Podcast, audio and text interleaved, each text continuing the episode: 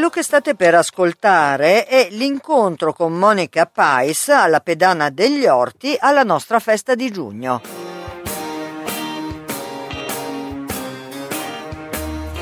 Se nell'amore non sei al top. È una storia eh, drammatica ma straordinaria, straordinaria di energie capaci di mettersi in circolo in modo positivo. Allora, il libro, eh, ve l'ho detto in varie occasioni, si chiama L'incendio del Bosco Grande, edito da Longanesi, e racconta in poche pagine, con due protagoniste fantastiche però, una storia che è eh, una storia di dolore, di tragedia, non so quali termini più orribili usare, eh, e al tempo stesso di riscatto. Monica, grazie per aver scritto questo libro subito, perché secondo me era importante che questa tragedia accaduta nel luglio dell'anno scorso avesse ancora un eco e continuasse a lavorare sul territorio e sulla consapevolezza delle persone. Quindi grazie per la tempestività e ringrazio anche Metà per favore. Sarà fatto. Mm.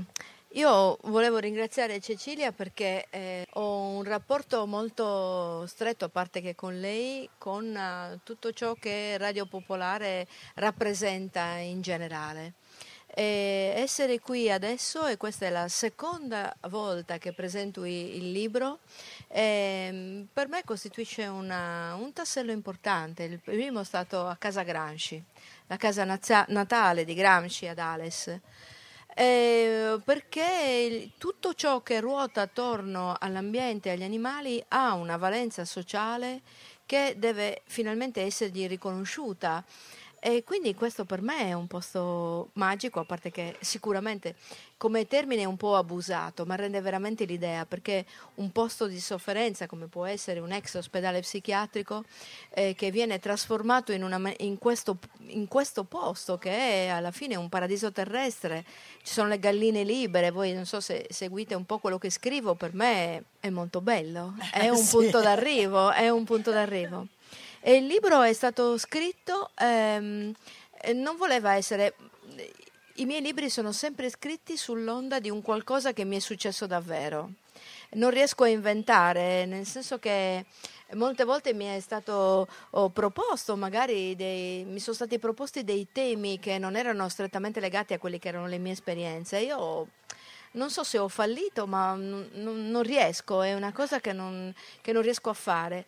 E questo libro è stato scritto, ne parlavo giusto ieri alla presentazione che abbiamo fatto all'acquario di Calagonone dove c'è mie, uno dei miei animali rosa fumetto totemici, eh. uno dei miei animali preferiti.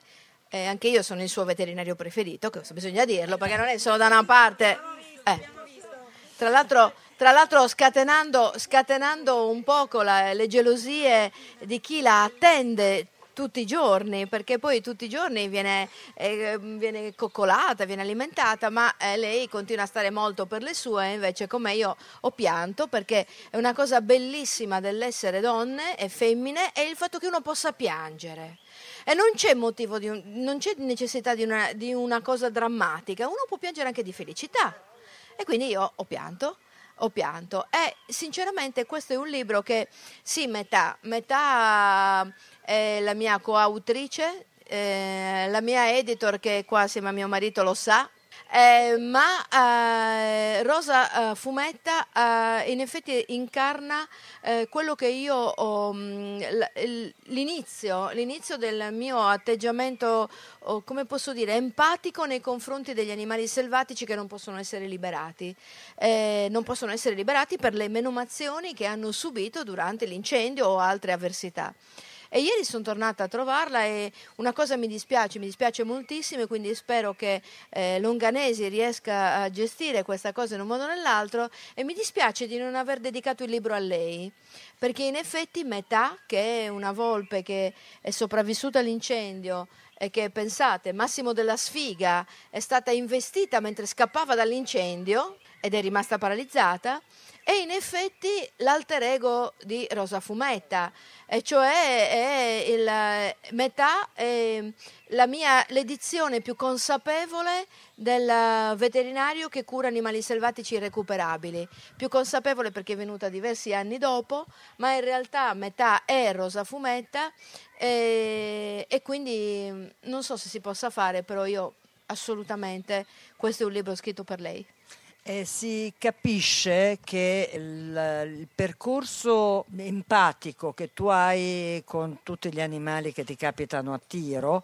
Eh, non solo io, però, eh, ragazzi, no, cioè, beh, perché certo. io, io, siamo tanti, io sono tanti. Beh, sì, senza certo. voler scadere nel mistico. Eh? No, cioè, no, no, no, certo, il tuo staff, la clinica... Sottolineerei questa cosa. Diciamo. No, ma di fatti volevo arrivare proprio a questo. Allora, i libri di Monica Pais, per quel che mi riguardano, beh, mi riguarda, hanno eh, sempre... Vedo un sacco di bella gente. Eh, lo so, lo vedo anch'io, ce l'ha, cioè, vabbè, perché qui i gatti è meglio che non ci vengano, se no... Eh, sì, galline. Fa- esatto, fatto di cani. Ma abbiamo viste le galline libere? La, la, la, sì, ci sono, bravo, poi tutti a salutare le galline con molta discrezione scusa, eh, ovviamente. Eh, scusa. No, eh, volevo dire una cosa sul tuo libro, ma non vuoi. Eh, dicevo che l- la scrittura di Monica è sempre una sc- scrittura che in qualche momento ti tocca al cuore. A un certo punto arriva e ti infilza. E io mi aspettavo, leggendo il libro, che mi infilzasse su metà, cioè sulla volpe. Invece mi sono commossa come al solito perché chi mi sa sa che sono cuore Perché di burro. ognuno ha il proprio difetto. Eh, che dobbiamo fare. Eh, mi sono commossa quando Monica descrive gli umani della clinica, i volontari. Allora, il, il viaggio è di due generi. Uno, quello di metà, Volpina, che eh, si trova coinvolta nella tragedia e che a un certo punto racconta questo flusso di animali in fuga dalle fiamme, eh, sconvolte, lei non capisce, scappa a sua volta, e dall'altra parte c'è il flusso degli umani che descrive Monica sobriamente, con molta delicatezza suo, nel suo stile, che sono quelli che a questi animali vanno in soccorso. Ecco, lì mi sono commossa alle lacrime e, e non ci credevo, pensa un po', pensavo che metà mi avrebbe rubato il cuore, invece mi hai fregato tu. Io ho provato a, a, a um, trasmettere quello che ho, penso che metà avrebbe voluto trasmettere, nel senso che eh, gli uomini hanno grandissime difficoltà a vedere eh, il resto del mondo come se fosse uh, proprietario di un'emotività, di una sensibilità, il resto del mondo vivente. E, e quindi metà che ha vissuto eh, in quello che era il suo regno indiscusso, il suo posto sicuro, la sua vita felice, ha vissuto un dramma e io ho cercato di, di trasmettere quello che io penso che un animale selvatico trasmetta. Tenete conto anche di una cosa, che gli animali selvatici in questi giganteschi giganteschi, veramente, incendi boschivi, sono quelli che pagano il prezzo più alto. In primis perché nessuno gli conferisce neanche numericamente il peso che hanno, perché non esiste un, una, un censimento, chiamiamolo così, e poi perché in effetti essi non hanno ancora uh, eh, la dignità di esseri che producano benessere all'essere umano. In realtà in un incendio come questo, di, le ultime stime eh, sono inferiori ai 20.000 ettari, ma credetemi 20.000 ettari sono tanti e sono incommensurabili, eh, sono una, una, cifra pazzesca. Eh, 20.000 ettari, eh, continueremo a chiamarli 20.000, mi credo che siano 16.000, ma a 20.000 adesso forse rende in più l'idea, poi è un numero, come sapete io ho dei limiti, quindi questo numero mi è rimasto stampato nel cervello, quindi anche nei discorsi successivi 20.000 mi è rimasto. Questo è stato un'ecatombe per gli animali selvatici, non così per gli animali da reddito. Io faccio il veterinario, quindi ho una, delle mie casistiche in testa che mi si, mi si, adesso ho iniziato a scardinarle da un po', perché non c'è differenza tra un maiale e non c'è davvero, non c'è, credetemi, non c'è. È solo che nelle nostre teste si è riusciti a fare uno switch off e quindi non comprendere che quella fettina che arriva nel nostro... Io non sono vegetariana, eh? voglio che sia chiaro, e odio tutto ciò che è un ismo, un ismo un, un'eccessiva eh, eh, visione di pancia. Eh, invidio moltissimo chi riesce a, ad avere un consumo etico della proteina animale, perché essi sono animali non in maniera diversa da questo cane che dorme adesso o da quell'altro che è seduto lì. E le volpi, gli animali selvatici, non hanno neanche questo non hanno neanche la considerazione che adesso si ascrive alle galline o ai polli dell'allevamento intensivo. Neanche questo, non esistono proprio. Nascono, crescono, muoiono drammaticamente come nel nostro caso e non hanno nessunissima voce in capitolo. Oltretutto ormai, eh, ormai non lo so, quando abbiamo iniziato a fare i veterinari noi, la politica si occupava di ambiente, non è destra non è sinistra, erano 30 anni fa. Adesso questo si è perso anche questo sull'altare di una visione assolutamente antropocentrica, che è profondissimamente sbagliata. Quindi perché Rosa Fumetta scrive? Eh no, metà, scusate. Metà, no, guarda che poi diventa... Io le vedo già rivali, voglio dirtelo, eh. Stai attenta. No, io invece non le vedo rivali, anzi accarezzo un futuro di amicizia tra loro. Ma questo voi non lo sapete, non stiamo facendo una diretta a Facebook, o sì, stiamo facendo... No, no. Eh? Okay. verrà trasmessa da Radio Popolare, ma ai posteri quando? Ai posteri. No, io sinceramente ogni volta che mi capita di incontrarla mi rendo conto di quanto labili siano le differenze tra noi e gli altri animali. Labili nella misura in cui eh, si cercano sentimenti, affetti e manifestazioni di questi. Eh, io ieri ho passato una giornata tra il bello e l'orrendo perché mi sono accorta di costituire per quella volpe ancora un riferimento sì, importante. un riferimento emotivo importante. E, e,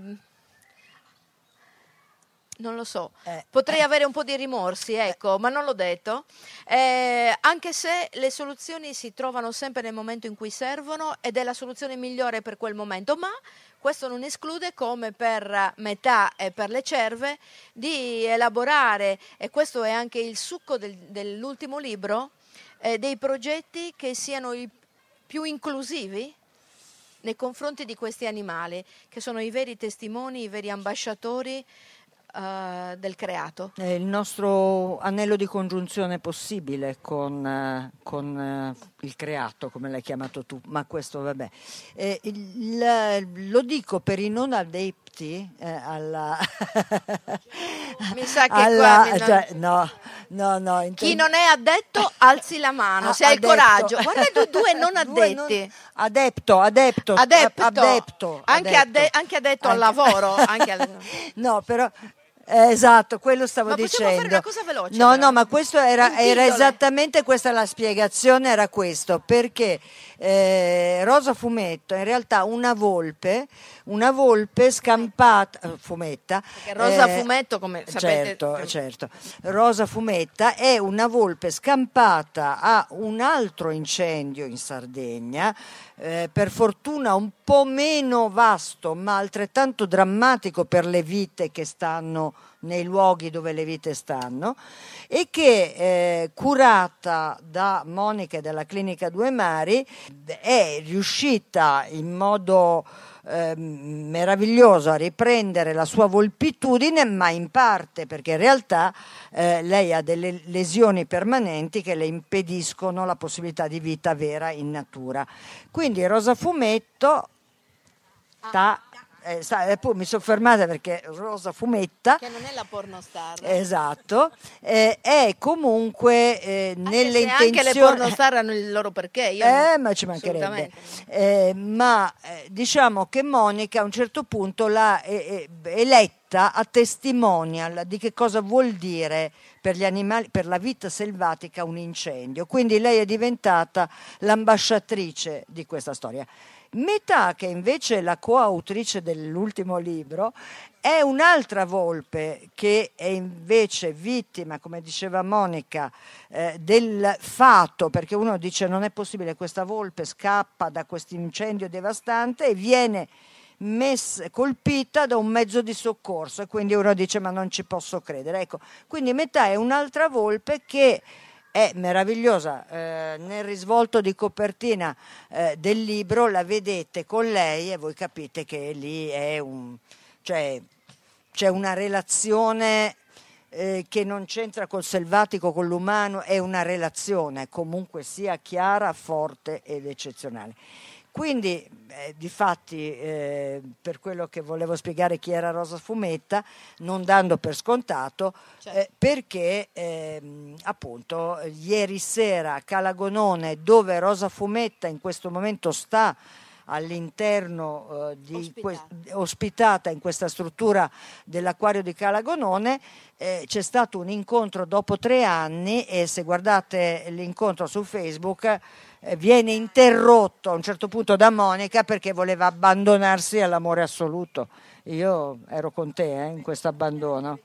Però, tu, però tu, puoi piangere nel microfono se no non va bene. Perché se Io piango nel registra. microfono. Eh, esatto, eh, microfono, l'incendio del, pos- del, Bosco Grande adesso è un racconto dell'incendio del, dell'estate del 2021, eh, che è stato veramente apocalittico. Apocalittico perché immaginatevi un fronte di 50 km con fiamme alte oltre 40 metri. Quindi l'acqua dei Canadair e dei mezzi di soccorso non arrivava neanche a terra, ma veniva va- vaporizzata prima che arrivasse. Voi immaginatevi che cosa c'era a terra e in più immaginatevi un problema di questo genere in una regione come la Sardegna, che è marginale, ne parlavamo a pranzo. Certo. Cioè la um, immensa bellezza dei luoghi eh, piegata dal fato, perché questo non è un incendio che si è sviluppato non è stato un incendio doloso, è stato un incendio, un incendio colposo, chiamiamolo così, ma è stato, malgrado non abbia fatto vittime tra gli uomini, e questo già alla fine del libro io racconto che in uno dei, dei sopralluoghi fatto immediatamente dopo l'incendio, quando eh, attraverso le foto che io mettevo degli animali bruciati hanno cominciato ad arrivare giornalisti di tutta Italia, di tutte le testate, io li portavo in giro e mi sono resa conto che l'unica cosa che era sopravvissuta era una madonnina azzurra agli inizi del bosco, che sporgeva come un, come un papavero in un campo di, di asparagi, di, di, carciofi, quindi io sono rimasta un po' così, ma il danno che è stato fatto e il danno che i sardi vorrei che continuasse, e tutti quanti, chi ama la propria esistenza alla fine, vorrei tenesse a mente, è la pena indicibile e mai riconosciuta degli esseri viventi che finiscono in un evento di questo genere. La volpe è arrivata da noi già paralizzata, abbiamo provato a vedere perché questi, queste, mh, queste cose a volte possono anche risolversi, nel senso che ci possono essere degli eventi che non sono definitivi. E lei ha sviluppato un attaccamento come Rosa Fumetta, a noi e a me in maniera particolare che mi ha fatto un po' pensare perché io nei confronti di Rosa Fumetta avevo lasciato la, la storia a metà. Cioè io l'avevo affidata a qualcuno che sapevo che l'avrebbe trattata bene, ma lei era stata privata del suo interesse più importante, che ero io. E questa è, è, ogni volta lei me lo dimostra, mi dice ciao sono qua, eh, ricordati di me, ricordati perché ehm, non so, tutti noi siamo cresciuti dopo aver letto Il piccolo principe, ci siamo messi un po' di problemi, no? E abbiamo cominciato a capire che tutti gli esseri viventi che dipendono da noi, a cui noi in parte leviamo qualcosa del loro egoismo, chiamiamolo così, o del loro atavismo, poi ne diventiamo assolutamente responsabili. Io con, vorrei con questo libro che tutti noi comprendessimo che noi siamo veramente responsabili di tutto il resto e che su questo si potesse creare una nuova dimensione emotiva affettiva, chiamatela come volete, che travalica anche un po' il rapporto con i nostri animali, che ormai è stato sdoganato. Nessuno più potrebbe dirvi che questo è un cane. Questo è un membro della vostra esistenza, della vostra famiglia. A titolo fosse diverso? Sì. Può darsi, boh, non, non, lo lo so. so, non lo so, ognuno, ognuno Senti, veniva, ha i suoi gradini. Eh, certo, e mi veniva in mente questa cosa, eh, per- perché abbiamo un sacco di cose da dire su questo libro e su questa Ma si storia. annoiano, eh? No, no, no, spero di no. Se vi annoiate fate un segnale. Chi è Però- annoiato alzi una Però mano. quello che volevo dire è questo, che proprio in relazione a il rapporto che noi abbiamo ormai con i nostri animali domestici, quelli che vivono con noi, eh, io trovo che... Chiamiamoli che vivono con Esatto, noi, perché, perché è meglio è- che domestici. eh, Domestici son è già una categoria Sono d'accordo, sono d'accordo. Guarda, ogni volta che cerco una parola mi crocifiggo da sola, ma l'ho già detta, quindi pe- perdonatemi. Però, e sono d'accordissimo però, quello che volevo dire è relativo a quello che abbiamo visto negli ultimi tre mesi. C'è una guerra, quella orribile guerra che eh, assieme alle altre guerre nel mondo continua a ge- essere generata da noi umani così intelligenti e così presuntuosi, mi viene da dire, e abbiamo visto nel corso di questi mesi e settimane come profughi che scappavano da situazioni oggettivamente drammaticissime che neanche ci immaginiamo veramente, comunque arrivavano con il loro cane, il loro gatto, il coniglio, animali eh, quasi improbabili, pensando a una fuga. Ecco, eh, questo a me ha dato la misura, Monica, di quanto gli animali che vivono con noi sono diventati un elemento imprescindibile. Sì, eh, questa tua affermazione mi permette anche di spiegare, non so, alle persone che magari seguono eh, le nostre operatività, eh, della- del perché eh, come Onlus non abbiamo voluto, mentre da molte parti sinceramente vi ringrazio per la fiducia, ma sappiate anche che per me è un peso, per noi è un peso veramente importante, anche perché siete tanti, quindi il peso è moltiplicato per tante unità. Noi non abbiamo voluto partire con un progetto perché avevamo paura di fraintendere l'obiettivo finale. L'obiettivo finale è, come tutti i progetti della, della Onlus, è quello di avere dei- delle eh, eh, emotività circolari che passino tra tutti. E noi, anche perché c'era troppo dolore, troppo male, troppo, troppo, troppo. E, mm, e ci siamo fermati, e ci siamo fermati. Ciò non toglie che magari si potranno trovare delle- dei progetti nei quali veramente il sostegno di, di tutti possa produrre un risultato, anche perché è difficile produrlo un risultato.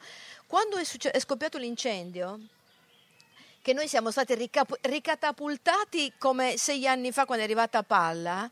Vi dico solo che i vigili, che il, il- il comune ha chiuso un pezzo di via Cagliari per permettere ai tir di scaricare le donazioni che arrivavano in merce che arrivava alla clinica e che quindi noi prontamente abbiamo rigirato su effetto palla che le ha distribuite a tutti, prima a, a chi faceva parte del territorio bruciato e poi anche a tutti gli altri perché eh, non ci stavamo più. La, ehm, dove è iniziato? Quando faccio dei discorsi importanti mi incasino perché cerco di spiegarli bene e poi perdo il filo del discorso. Eh, no, eh, beh, Ecco, esatto, e io non volevo. Grazie. Io- grazie, grazie. Visto però quelli non Sono sono, quelli adepti. Eh? Eh, i, due, I due non adepti, guarda, Gli sono altri ascoltano precisi. qualunque... eh, ok, beh. Eh, dunque, ehm, questa cosa noi l'abbiamo stoppata perché noi non volevamo tradire quelle che, erano le vostre, che sarebbero state le vostre aspettative.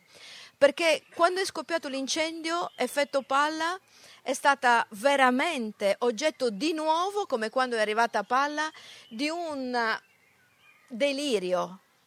Pensate solo, e ve lo dico adesso, è, è descritto nel libro, ma ve lo dico a voce perché sta- per noi è stato non so neanche come descrivervelo, ma noi voi ci, ave- ci date in mano gli strumenti per realizzare quelli che sono i nostri sogni. La Onlus ha devoluto oltre 200.000 euro nelle prime tre settimane dell'incendio. Di, ma una cosa fatta bene, cioè con quello che serviva agli, agli, a, alle bestie sopravvissute, bestie è un termine bruttissimo, eh, ma rende l'idea, eh, sopravvissute all'incendio. Quindi alimenti scelti in relazione, noi siamo veterinari, agronomi, quindi sappiamo di cosa parliamo, in relazione a quelle che erano le loro effettive necessità in quell'esatto momento di luglio di caldo. Eh, non solo paletti, recinzioni, perché immaginatevi che questi animali sopravvissuti perché l'incendio era talmente grande che era anche possibile prevenire gli effetti nefasti. Era la montagna intera era in fiamme. E quindi gli animali sono stati messi al riparo, eccetto i cani, quelli che erano alla catena, quelli che erano chiusi da qualche parte, che sono arsi vivi in numeri pazzeschi. Si sono, si sono materializzati in clinica eh, anche dei volontari che continuavano a portarci questi report orrendi, osceni quasi, foto, documenti, io, al quale io non ho dato nessuna importanza perché erano già morti. Certo. Tutto, que- tutto, quello che doveva essere il nostro impegno era cercare di tirare fuori i vivi, quelli che erano sopravvissuti. E questa cosa qua è il nervo di questo libro. Non è il racconto della volpe che sfiga delle sfighe mentre scappava dall'incendio pure la, è stata investita dal mezzo di soccorso e, dai, e poi dai, eh, dai corpo, dai, dagli uomini del corpo forestale che l'hanno vista nella notte, tra l'altro. Quindi veramente una, una salvezza rocambolesca. Come arrivate in clinica? Perché una delle mie passioni più importanti è l'attenzione ad animali che non hanno nessun tipo di attenzione e le volpi sono tra queste. Anzi, direi che sono piuttosto minacciate avversate, eh, avversate. Mm è da, da, sempre da quell'uomo che non capisce che certo la fauna selvatica va gestita, certo, ormai abbiamo distrutto qualunque possibilità di un equilibrio naturale, spontaneo. È vero che la fauna selvatica va gestita, ma è anche altrettanto vero che deve essere gestita col pensiero giusto. E quindi quando, quante volte Adesso le galline sono la mia passione, eh. il libro eh, La felicità del pollaio è questo, eh, certo. è questo, ma i polli d'allevamento e il mercato comanda, il mercato comanda, ma se non dovesse comandare il fatto di sapere che ci sono milioni, e non è un numero a caso, no, no, di polli all'ingrasso chiusi in una in strutture in, intollerabili in un da capannone, logica. In insomma. un capannone. Se questo non dovesse fermarvi, ma fermatevi un attimo a chiedervi, ma cosa sto mangiando? Un pollo arrosto confezionato a 3,50 euro. Fermatevi, fermiamoci almeno lì. Certo. Senti, Monica. Poi non mangiatevi le volpi. quelle per fortuna non vengono in genere servite, mettiamola così. Vengono impiccate ai esatto. margini dei pascoli a monito per le altre volte. Esatto, come succede con i lupi, no? Sono quelle sventurate compagne di strada che hanno un percorso segnato da un'ostilità a volte veramente incomprensibile. Nel 2022, perché stiamo parlando di una società evoluta, diciamo così, anche dal punto di vista della no. conoscenza. Eh, no. Purtroppo le mie vergolette non si vedono mai. Tornavo a, ad esempio, eh, non c'è dubbio che eh, in un libro come Posso fare que- una foto? A chi? A loro? Eh certo, eh beh, cioè, se loro sono d'accordo... e... Anche tu fai Anch'io, ciao ciao, ciao. Eh, no, io faccio come la regina, io scusate, ma io ho dei limiti, non posso fare a meno. Chiedo scusa. no, figurati. Eh, dicevo che tra le tante, eh, perché uno dice vabbè la volpe si può gestire, eccetera, eccetera, ma il, nel flusso di eh, selvatici vittime di eh, questo incendio come di tutti gli incendi, voi avete avuto a che fare con un, di tutto un po', mi viene da dire. Quindi, ad esempio, di animali non semplicissimi da gestire anche fisicamente. Ad esempio, i cinghiali, che noi sappiamo sono altri animali, come dire, vessati, oggetto di una logica. Adesso un cinghiale vessato ho qualche difficoltà Eh, a immaginarlo. No, però un cinghiale vessato inteso come obiettivo eh, ormai di un mano libera a qualsiasi momento di caccia. Strumentalizzato, eh, eh, eh. ecco, mettiamola così.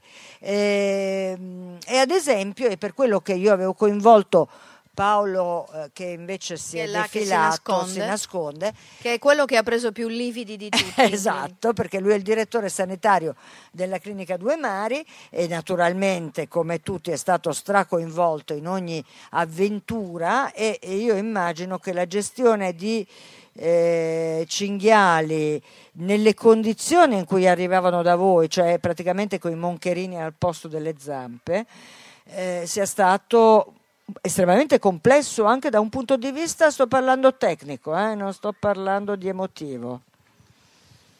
Allora, eh, da un punto di vista gestionale su questa cosa si impianta anche un'altra considerazione. I veterinari di fauna selvatica sanno che gli animali selvatici devono essere aiutati nella misura in cui possono essere reintrodotti a una vita libera. Questo significa che gli animali selvatici che arrivano nelle strutture sanitarie, nei centri di primo soccorso, che abbiano dei eh, ipotetici o reali problemi tali da non poter essere sicuramente o, o con ogni probabilità liberati, vengono soppressi.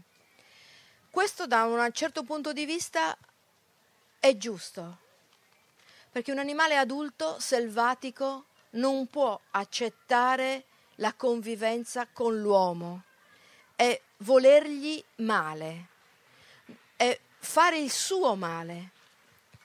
In realtà, come sempre in tutte le discipline, le cose si imparano, le cose si imparano anche provandoci. E quindi quando da noi arrivavano animali che erano sopravvissuti 20 giorni, carbonizzati letteralmente, eh, perché erano sopravvissuti con i piedi dentro l'acqua di un ruscello, quindi ci sono foto dove io ho un cinghiale adulto in braccio. Immaginatevi che cos'era rimasto di quel cinghiale. Niente, se non il desiderio primordiale, istintivo di sopravvivere a tutti i costi. Quindi noi sinceramente non ce la siamo sentita, anche a costo di esporci, anche nel nostro mondo, Ah, naturalmente. critiche, no? certo, immagino Certamente. a milioni. E in questo mm, siamo stati fortunati e siamo stati anche, come posso dirvi, ripagati perché i nostri cinghiali, quasi tutti, eh, hanno cicatrizzato in una maniera incomprensibile eh, che non avremmo mai potuto pensare, alla quale non avevamo neanche potuto mai sperare, eh, una- in una forma tale che eh, adesso sono stati reimmessi in un territorio eh, e verranno presto liberati. Seguite le pagine della clinica perché vi farò vedere il filmato di quando apriamo i cancelli e vedete come camminano quei cinghiali che sappiate non sono più degli ungulati, sono diventati dei plantigradi perché non hanno più Certo. la zampa. Quindi alla fine che cosa è giusto? Che cosa è sbagliato? Eh, ma difatti questo secondo me è un interrogativo molto interessante che emerge quando si segue, insomma non in maniera troppo superficiale, il lavoro che ad esempio Monica Pais e la Clinica Due Mari sta facendo, che io le- glielo dicevo prima in privato, diciamo così, è un lavoro profondamente culturale, io credo questo. Eh, e quando si parla di cultura, eh, uno dei processi, secondo me, fondamentali è quella anche della messa in discussione delle certezze. E secondo me un'esperienza come adesso questa recente, purtroppo di Montiferru, ma insomma di questi anni in cui io vi seguo, ho avuto il bene di conoscervi e quindi di seguirvi, è stato quello di eh, come dire, eh, seguire dei percorsi che, eh, come dire, da scuola, tra virgolette, non sarebbero quelli più convenzionali. La cosa, credo, più comune è quella del ok, e quindi si abbatte un animale. Il confronto invece anche con la disabilità dell'animale, secondo me, è sconvolgentemente interessante perché è un modo di farci eh, di, di, di, aggiungere un tassello a quella che dovrebbe essere la nostra riflessione su come stiamo su questo diavolo di pianeta, insomma, no? che è fatto di tante diversità e forse anche il momento di stravolgere un po' alcuni dei criteri che ci hanno insegnato da piccoli e io sono anziana di cultura, quindi eh, ma che spero adesso sia insegnato in modo un po' diverso, che appartiene a un ragionamento di inclusività e di autoriflessione, insomma, su quello che è il mondo che ci circonda. Che dici tu, Monica? È un discorso complicato eh, per assai. me. Eh, eh, certo. Eh, non, eh, io ti credevi che ti facevo facile. Ma figurati, eh. facevi facile. Eh. non so, io adesso sono, tendo sempre a, a riportare veramente alla bassa forza tutte le cose che vengono fatte, perché in realtà il nostro è un percorso che è iniziato attraverso una follia eh, nostra, di quando eh, anche mia prima di essere veterinario, cioè questa pulsione a voler essere importante per vite che non avevano nessuna importanza. È un po' questo il paradigma del volontariato in generale, no? Anche se il volontariato in campo umano è molto ben definito, è molto bene, ehm, come posso dirvi, ehm, eh, giustamente ehm, inglobato in una logica, che è una logica di formazione, una logica di possibilità, di capacità. Invece in campo animale no. Quindi in campo animale ci sono eh, gli erpetologi, ci sono eh, chi si occupa di mammiferi, ci sono i veterinari che si occupano delle cure, ma fanno sempre parte eh, scusate, ma è un altro ospite. No, ma scusate, ma la poesia della suoneria, cioè, voglio dire, Vabbè, non è. Tchaikovsky, Tchaikovsky, eh, appunto, è quello che volevo dire. Eh. Cioè, io sarò anche una capra e me ne vanto di essere una capra, però Tchaikovsky, voglio dire. Eh. E, ehm, e, questa cosa qua era. Uh, mi sono persa di nuovo perché Tchaikovsky mi ha fatto girare il volontariato. Okay. Quindi questa cosa antelitteram, che è stata è la cifra un po' anche di tutta la nostra professione, poi ho coinvolto mio marito, mano a mano ho coinvolto tutti i colleghi, i collaboratori, poi la clinica, e alla fine è diventata una cosa che poteva essere, anzi lo era, ehm, un attimo, sai, borderline, questi sono matti, spendono un sacco di soldi per i randaggi. Siamo nel posto giusto, eh? Siamo, siamo, siamo nei matti, infatti quando lei mi ha invitato ho detto quello è il posto per noi, perfetto. E poi in effetti è diventata la cifra di una comunicazione universale che ognuno di noi ha profondamente, si tratta solo di identificarla.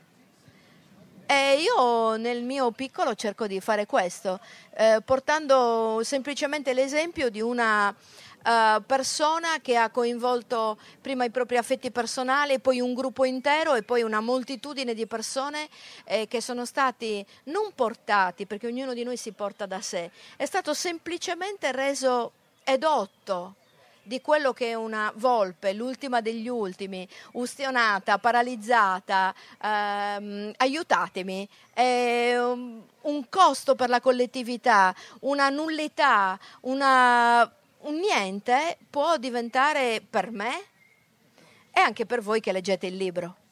Beh, del resto eh, chiamare una onlus effetto palla non è affatto casuale, come eh, chi di voi sa, cioè l- la capacità di contaminare, di far rimbalzare i pensieri, le esperienze, le emozioni.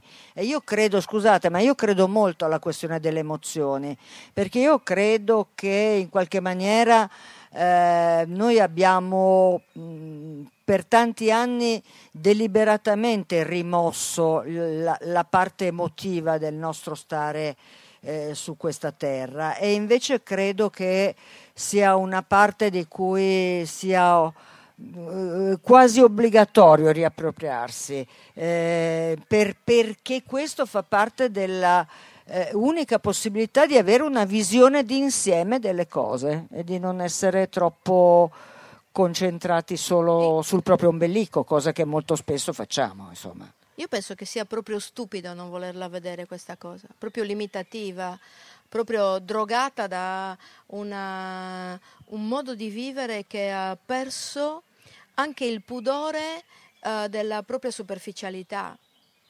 Un tempo ci si vergognava dell'essere superficiali, dell'essere autoreferenziali, adesso non c'è più neanche questo e, e allo stesso tempo c'è un ritorno enorme a quello che ci può restituire la nostra fisionomia di animali senzienti e, pe- e pensanti.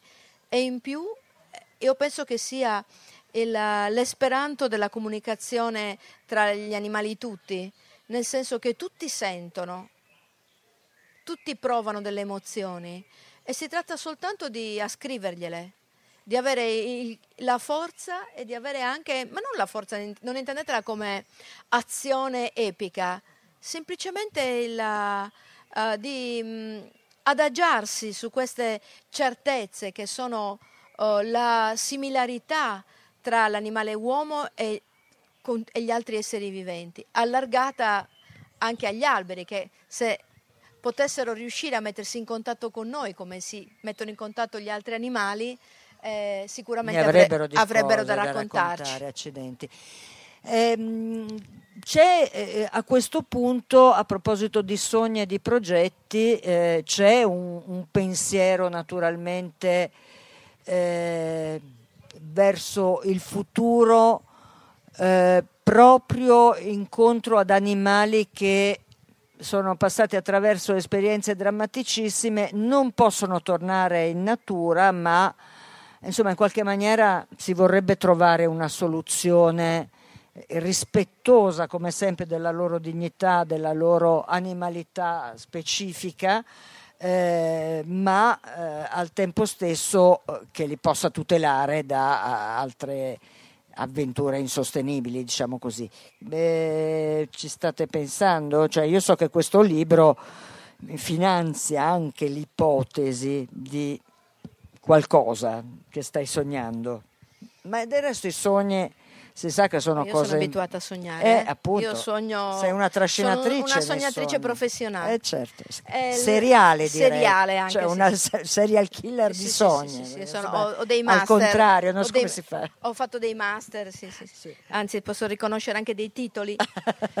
eh, no, io credo che più che noi dobbiamo anche superare questo fatto cioè superare il fatto che noi possiamo fare qualcosa di etico nei confronti degli animali, a parte questo, e questo è evidente che lo possiamo fare, perché ne abbiamo i mezzi ed è per questo che lo dobbiamo fare, perché l'uomo animale ha dei mezzi incredibili rispetto a quelli che hanno gli altri animali, ma soprattutto anche riconoscergli il fatto che noi li abbiamo modificati il nostro atteggiamento nei confronti degli animali, adesso io prendo sempre uh, uh, ad esempio Metà o Rosa Fumetta, li ha profondamente modificati. Io nel filmino che ho fatto ieri, in preda alla mia eh, emotività, ho detto a noi il, princi- il, piccolo principe ci fa un baffo, cioè ci fa veramente un baffo, perché a, a distanza di tre anni... Eh, e, e dopo un periodo in cui non abbiamo avuto nessun genere di rapporto, voi dite vabbè che facevi, telefonavi alla volpe, no, però ci andavi, eccetera. Cioè lei ha, mi ha dimostrato quanto il legame che abbiamo intrapreso nei primi mesi della sua esistenza, quando lei era un esserino che perdeva pezzi carbonizzati, erano importanti nella sua vita. Questo è un, passo in più, perché l'uomo ha sempre pensato di fare la gestione etica dell'animale, no? quindi tu hai dei cervi e, e li gestisci come cervi, giusto, giusto, ma questi animali, questi che possono veramente fare i, i testimonial i, e soprattutto possono davvero essere l'anello di congiunzione, perché con loro ci viene facile. Loro il cane che dorme Ma qua, certo. un bellissimo labrador, loro... simil labrador, non so. Cane con loro ci viene facile perché è, aprire, è sfondare una porta aperta, ma no, è poco sfondare una porta, è tirare giù il muro che abbiamo di fronte, anzi non c'è neanche più il muro finalmente. Per i gatti è un discorso ancora diverso, ma il cane, il cane è veramente un individuo quasi ibridato. È inutile che io vi chieda, che vi dica, ma perché voi non vi siete accorti che il cane comprende perfettamente quello che voi dite? È una banalità, ma dicevo, a, a Cecilia stamattina che le banalità, se non le vedi come banalità, ma come, le vedi come la luce che si accende la mattina, sono formative, Eh, certo. sono eh, affascinanti come solo le cose che ognuno di noi può intraprendere in quanto banali, in quanto fattibili, in quanto vicine alle nostre possibilità e che poi in effetti costituiscono l'insieme, la grandezza dell'insieme. Ho detto qualcosa? No? No, si è è vero che mm, è un- come un libro aperto questa donna, una, una- cioè una veterinaria a tutto fare praticamente, scrive. No, faccio il quelle- vedere- no, ragazzi, non eh, addentriamoci in questo argomento che poi finisce a schifio. No, dai, non fare così. No, comunque, Per scherzo. eh, anch'io scherzo naturalmente. Eh, Comunque fare il veterinario è il mestiere più bello del mondo. beh, insomma, più bello. Paolo, come... Scusa, vabbè. Oh, senti, il mio fare il veterinario è il mestiere più bello del mondo. No, no, io sono convinta, credo... Il mio fare il veterinario. Credo Poi che tu ognuno- sia la dimostrazione che Ognuno il c'ha il suo di mestiere. Eh, credo che tu sia la dimostrazione vivente di quanto eh, appunto possa essere eh, vera questa tua affermazione. Ehm, senti, ma eh, come sta il signor Fenu? Signor Fenu, l'abbiamo no, liberato. No, scusate, eh, sempre per i non adepti. Allora, la Clinica Due Mari ha una signor pagina Facebook meravigliosa ed è la ragione per cui io È poi... un po' esplosa, eh, se non l'avete Eh, vista andateci, eh. però n- non aspettatevi. No, vabbè, beh, beh, è una pagina È, meravigliosa. è una, è una pagina Facebook che sarebbe perfetta in un posto come questo. Esattamente, un posto un po' di pazzerelli, mettiamola così, no? in qualche maniera, nel senso più alto del termine, la pazzia è, La cioè, è la nostra follia e, siamo sempre lì a cavallo. Beh, ieri c'è stato un esempio straordinario di come una eh, pagina social possa diventare una scuola di ironia, di intelligenza, di capacità. Perché? Perché Stai ascoltando Paolo? eh, perché non so cosa No, perché poi ci sono sempre le, le guerre scuole, intestine, certo. naturalmente. Poi i mariti. Allora, ieri viene postato questo fenicottero in uno scatolone lungo, eh, in un lavandino, adesso non mi ricordo No, esattamente. lavandino, non lo stavamo trasportando. Eh, vabbè, no, cioè, io me la vedevo ferma immagine e lui ha detto la sua, eccetera, eccetera. Il primo commento è certo che furbi vuoi metterlo in una scatola e da lì avrebbe potuto scatenarsi l'inferno. Voi sapete quanto non c'è di meglio che avere uh, la possibilità di scrivere cazzate, scusate la volgarità, scrivere cosa? social, eh, beh, Cosa? sciocchezze, stoltezze sui social può div- ecco, si è scatenata una gara di ironia, intelligenza, Dai, un po' sarcastico, dai. Totalmente sarcastico. Ironia cioè- è gentile. cioè, una eh, straor- io sono andata avanti per mezz'ora, io non vedevo l'o- ogni volta si aggiungeva dei commenti e mi divertivo da morire dall'identificazione appunto del gabbiano rosa piuttosto che, La ma non hai giraffa? capito che è un sarchiappone, travessa- eh, eccetera, eccetera. Qualcuno ha detto anche Ecco, l'uccello ma paduro, allora questo per me diventa una scuola di comportamento sociale, non so come dire, no? E, eh, di fronte a quanta, ahimè, stupidità ci circonda molto spesso, di cui siamo a volte noi stessi protagonisti, cioè nel senso che siamo noi stupidi, intendo dire, non intendevo insultare gli altri, parlo per me naturalmente, anche per Monica perché per gentile concessione si aggrega, però insomma come... Sono due almeno, Esatto. Che uno da solo ci sta, ma due va meglio. Ecco, co- come, scusate, come eh, insomma un, un- un qualcosa che è da una parte straordinario perché la meraviglia no, della eh, la potenzialità che i social, lo strumento straordinario che è eh, lavorare sui social è qualcosa di inimmaginabile soltanto qualche anno fa e come questa cosa ci si sta ritorcendo molto spesso contro. E come invece, non so qual è la vostra diatriba interna, però come in qualche maniera una pagina ad esempio Facebook come quella della Clinica 2 Mai per me diventa uno strumento di eh, cultura ma anche di leggerezza. Io, la, io guardate vi dico la verità Dai, ma quello Due è un post ne- bellissimo. ma io eh, due ne raccon- guardo. Raccontalo però. Eh, allora, detto, ve lo racconto, non c'entra niente con, eh, con, eh, la volpe. No, Eh, no, questa era avevo, una direzione. avevo postato, noi in questo periodo siamo un centro di primo soccorso per la fauna selvatica e arriva di tutto. Uccelli tipo... Come se ne- piovesse. Sì. Eh, anche perché le persone non hanno ancora capito che non si raccolgono i merli da terra, o meglio si mettono in sicurezza ma non si portano a casa, eh, per non parlare di cerbiati, eh, caprioli, via discorrendo. Comunque da noi eh, in questo periodo c'è la guerra e io ogni tanto, siccome mi sco- non ha senso che io...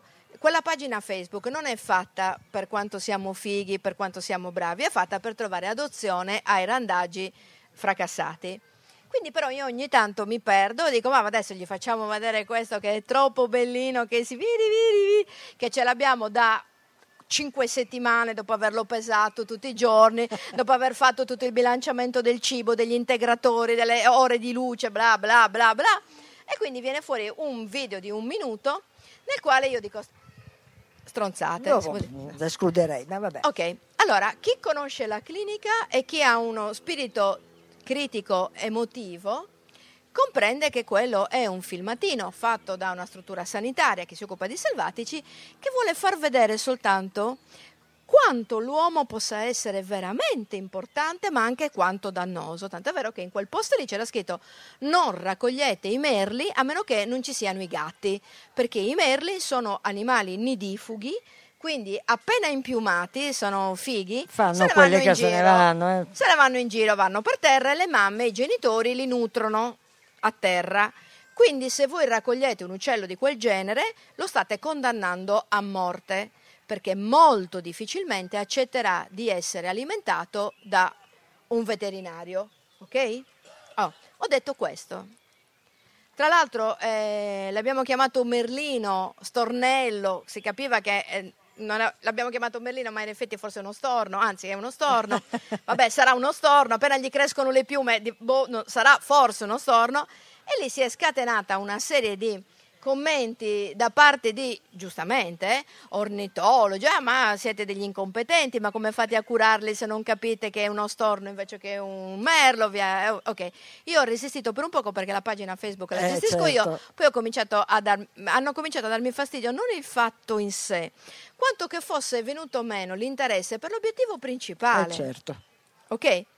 Oltre alla bellezza dell'uccelletto che oggi c'ha eh, le babysitter due per Eh, immaginavo. quello lì e tutti gli altri. Non sapendo come, senza scadere nella aggressività, senza dire tu fai il tuo lavoro che io faccio il mio, queste cose di basso Sì. cabotaggio, ho fatto un altro post dove c'era appunto eh, un fenicottero rosa perfettissimamente riconoscibile da tutti, anche dagli ingegneri nucleari, che faceva eh, capolino da uno scatolone eh, Amazon certo. alti di quelli, perché era, era sul punto di essere riportato dopo che era stato suturato, perché aveva avuto una frattura del becco, perché si era schiantato Eh, sui cioè, cavi sì, sì. dell'alta tensione che Eh, sono, altro imme- problema, che sono immediatamente parlare, certo. nelle vicinanze di posti dove non dovrebbe esserci niente di, di nulla per ettari e ettari, eh, dicendo allora siamo un po' indecisi, non sappiamo se sia uno storno o un merlo questo, però eh, e lì è venuta fuori una cosa molto carina che mi ha permesso di superare anche il gap dei mille commenti. Eh, certo. Ah, ma siete una clinica veterinaria, Eh, ma non come sapete." potete dire che questo è un merlo invece che uno storno? E via discorrendo. E- e- era solo per raccontarvi, Eh, certo. per farvi capire qual era l'argomento della... Perché lei mi segue, eh? Io la seguo Voi no, purtroppo, ma lei sì. purtroppo io la seguo, non ne perdo uno. E, ed- e mi dà il buongiorno, ringraziando il cielo. Mi, Quando sono mi- sveglia? Mi aiuta, no, non tu, voglio dire la tua pagina, io mi, mi dà il buongiorno e mi rende la vita un po' più lieve, sinceramente. Eh, io devo Perché dire... consideriamo l'armadillo, no? Eh, naturalmente, consideriamola qualunque, naturalmente. Consideriamola qualunque. Eh, sentite, eh, noi per ragioni logistiche dobbiamo rispettare Andarcene? dei tempi, ahimè, eh, quindi eh, io che vi posso dire che, che questo libro, L'incendio del Bosco Grande, edito da Longanesi di Monica Pais, è un altro tassello di un mosaico secondo me prezioso nel corso di questi anni ha per me contribuito a una crescita di consapevolezza, di emozioni, di gioia e forse anche un po' di intelligenza. Guarda, perché Ma non l'hai presa da me di sicuro, No, non so so, però possa caso- essere arrivata, io non c'entro. In questo non certo, eh, la donna è. Quindi eh, io mi devo però scusare di una cosa, per un disguido tecnico i libri che dovevano essere qui non ci sono. Eh, E non fa niente, eh, comprateveli. comprateli però. Ah, tu l'hai già comprato? Il- Qui eh, c'è gente che si eh, porta eh, avanti. lo so, io sono, mi sono umiliata da questa cosa, ma Devo dire una cosa a succede. proposito del libro. Sì. Per un problema non è venuta fuori la fascetta. La fascetta è stata scritta da Giusy Fasano, che penso che molti di voi conoscano, è una giornalista molto importante, che aveva scritto una cosa bellissima per me. Eh, la cito perché è giusto, perché mi ha molto commosso e ha scritto che eh, io faccio quello che facevano eh, gli antichi artigiani giapponesi quando si rompeva un vaso inestimabile, lo riparavano con l'oro e alla fine l'oggetto riparato valeva più dell'oggetto iniziale. Quindi la fascetta non c'è in questa edizione, io spero che eh, venga fuori nelle prossime stampe. Eh, vi ringrazio moltissimissimo, rottami soprattutto Cecilia. eh. Grazie di tutto. Grazie a voi tutti, eh, grazie a Monica Pais. perché è meraviglioso. Vedi? Vedi? Vedi? Uno che ha capito tutto, vedi? Questo dorme qua, boh, anzi si è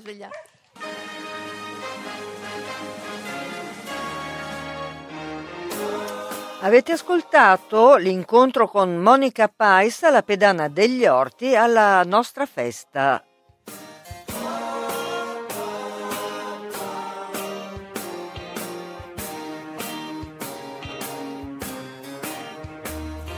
Se nell'amore non sei al top, se nella gola ti senti un crop e non puoi prendere in crisi. Se il tuo lavoro non va al galop, se sul tuo conto non c'è un mallop, e sul buon umore un cartello che dice stop, sei in crisi.